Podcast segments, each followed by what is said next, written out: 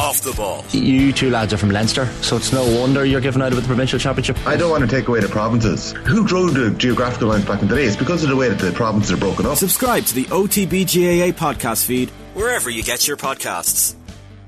OTB AM with Gillette Labs. Get the ultimate shave or your money back. Neon Night Edition available now.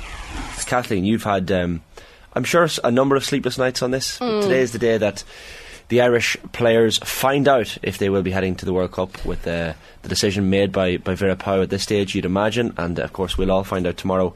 I think 11am tomorrow is the press conference, but we're expecting Yeah. to find out slightly earlier, maybe. Generally, they release these things like half an hour or something before she actually speaks to the press. So, by sometime between 10 and 11 tomorrow, we will know who are, is going to the World Cup. It's a really, really hard one, isn't it? When you're Uh, I was talking to so many people about this last night, and just how many of us are saying like we feel sick at the idea because like when you follow a team that closely, and like obviously you had the highs of Hampden Park, and you know the lows of not qualifying for the Euros. You know, so many of these players have been on such a journey with this squad, and like there's so much history and there's so much grit and determination has gone into even getting us to a place where like we're treated fairly within the FAI mm-hmm. and so many of these players have been part of that and it goes beyond a little bit of just supporting a team or following a team. So even last night, everyone I was talking to who was trying to do something similar for various different papers or stations, everyone was just like, "This is so painful, and I hate it, and I feel sick." And we were like, "God, if we feel like this, it doesn't actually matter in the grand scheme of our Like, lives Kathleen, here's who your- goes or not." Here's your uh, woman management then. So you're Vera Pauw. How do you tell the relevant players that, uh, yeah, sorry, you're not on the. How do, how do you do one to one? Give them a call. You could try. I don't even know how you start that conversation. We asked her about it uh, last week um, before the Zambia game, and she said that. So initially, everyone that was in or out of the preliminary squad, she called them just because of the way people were scattered around the place. But because everyone is centralised for the camp, she is going to tell every person individually whether they've made it or not. I, th- I think you have to rip off the, the bandage here, don't you? You just have Yeah. to say you're in. Well, or this is you're the out. thing because, Sorry. like, originally the announcement wasn't supposed to be until Thursday, and it's now been brought up to Wednesday just to kind of save everyone an extra 24 hours of pain. Um, so yeah, it's it's going to be interesting to see who's in there. Ah, Like, there's always going to be people who are disappointed, and the unfortunate thing is that like there's some veteran players in there who might be disappointed. Um, but hopefully we will it'll all be worth it because we will go over and we will get some results mm. and they will be able to enjoy that even a little bit. I remember the, the Shivan Rovers underage days. Like the the management team had a very distinct style. Telling you, if not, you were playing. Like there'd be a black plastic bag with all the jerseys, which would be left on the floor near the door of the dressing room, and the manager would go in, look at the number, and just literally hurl it at the lad that was playing oh. that position. So you were just like, please let a jersey smack me in the face here shortly. And when it did, the buzz. that feeling was like he believes in me again. Yeah. And now, first, that- it was only eleven.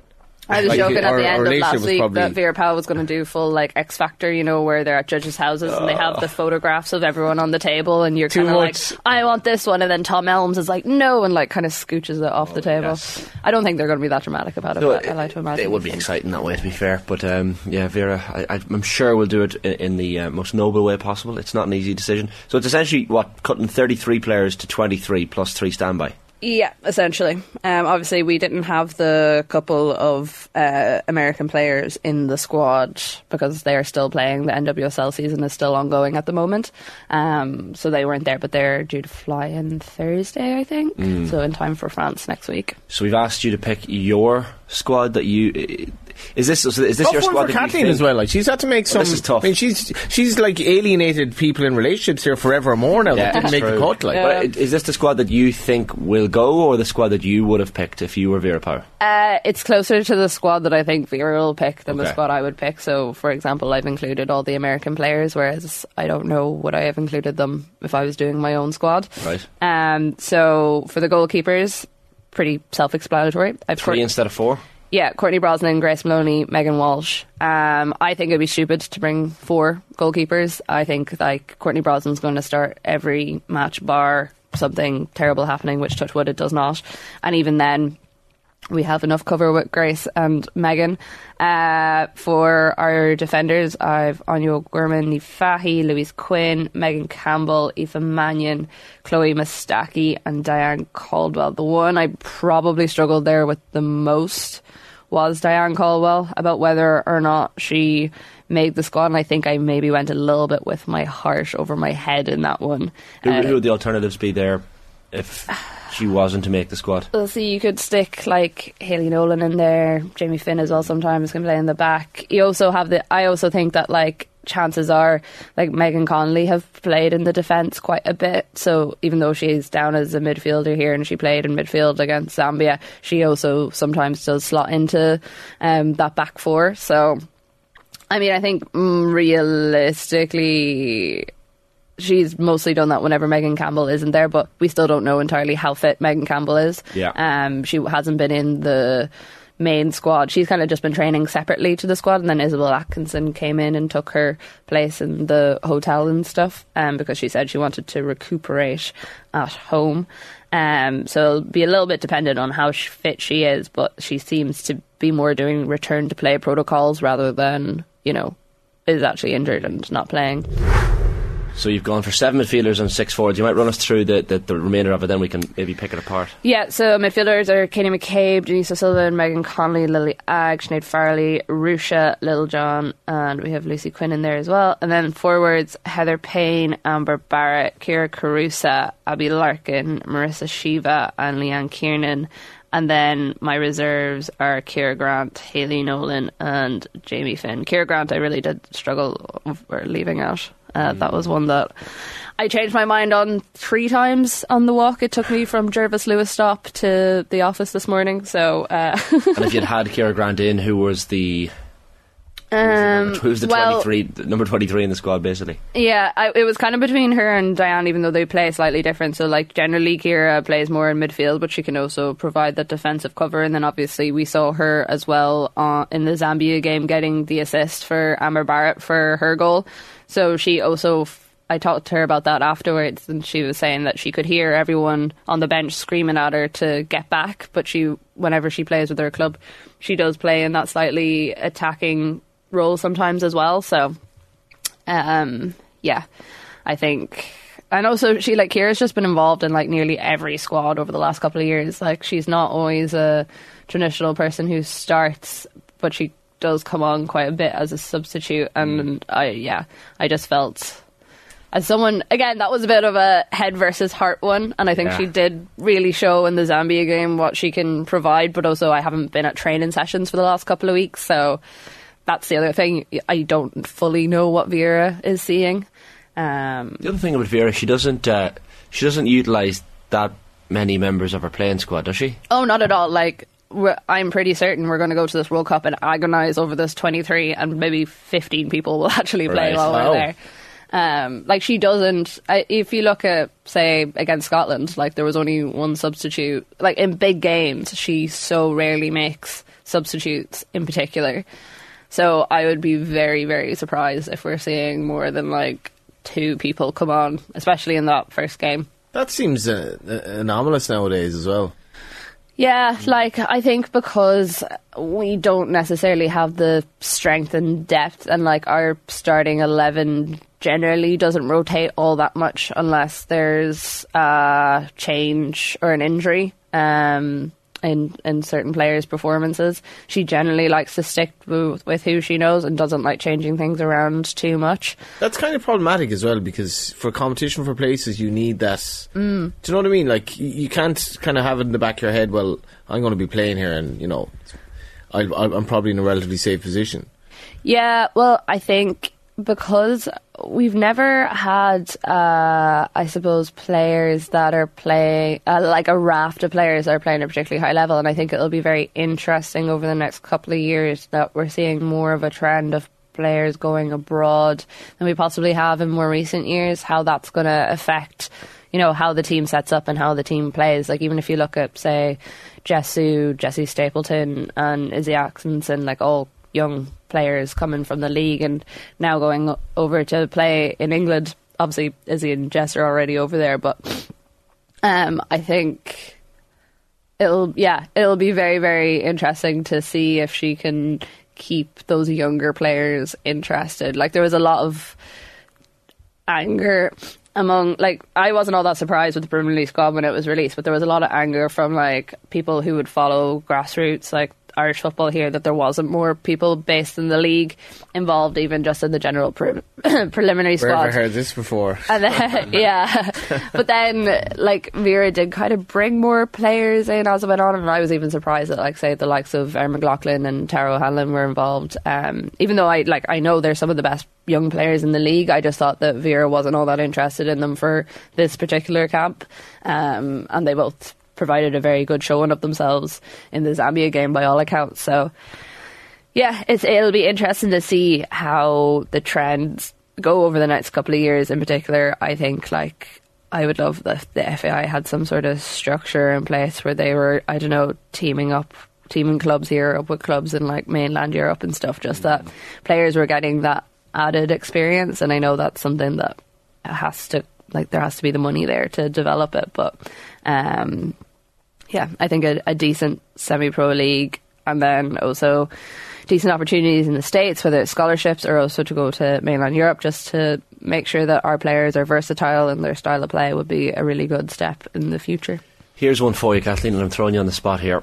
Let's say we finish second in the group. Mm-hmm. Then we play the winner of Group D, which we expect to be England. Mm-hmm. That game would be the 7th of August in Brisbane. Mm-hmm. The game finishes level. It goes to extra time. It goes to penalties. Which of those five players are taking the Irish penalties? Who's the, well, who are the first five up? Uh, More obvious, I guess. Katie, Denise, Megan Connolly. Depends. You have to I- give Amber one now, don't you? Well, see, this is, I was just about to say Amber Barrett, but then also when I asked her about will she be taking penalties in Australia, she's like, I think I've taken two penalties in my career and I've scored one and missed one, which is a great Score the most recent one, which Yeah. is all that matters. We'll give her, and probably Megan Campbell, Okay. just in terms of. I know she scored a couple for Liverpool before, I think, and she's also quite good at set pieces. So yeah, that will probably be my choices. What's Courtney Brosnan's? What's she like on penalties? I suppose we, Quite we good. haven't seen. Yeah. Yeah, um, like she's not she as good as you can be in penalties, I suppose. Hmm. I think she's um, really upped her game across. I mean, the Zambia game, that triple save she made in the second half was absolutely insane. So Yeah. it was like one right in front of goal, and then she was over to like the left side of her goal, and then back over to the right side, and like every single ball touched her last, and then she managed to gather it. And I was just like, this is a totally different person to the goalkeeper that we had a couple of years ago. So Yeah. I think I was reading in, I don't remember. Well, it was like one of the papers the other day saying that she's almost become as important a pillar in this team as the likes of Katie and Denise, and I actually think that's a very, very accurate statement. Um, because you look at Megan Walsh and Grace Moloney in the season they've had, like Reading getting relegated, Brighton not doing all that great, both of them being dropped at various different stages. Courtney's been dropped and like is fighting Emily Ramsey, who's a really talented young English goalkeeper for a starting spot at Everton.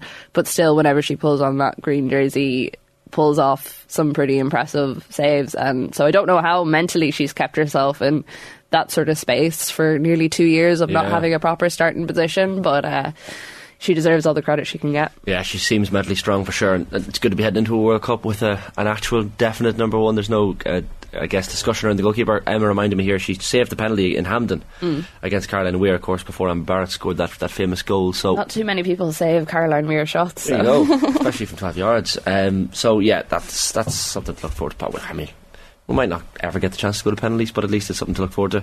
I don't know Uh, if I want us to. It seems no, like the uh, idea of it seems far too stressful. unbearable. I'd We- just be glad at that stage I wouldn't be doing like a match report that I'd just be reporting back on Yeah. radio. 'cause I remember doing some during the Euros last summer and penalties, such a stress for writing up your final oh copy. God. Yeah, because the, the whole notion and, and uh, angle of the report has changed uh, with with one or two kicks.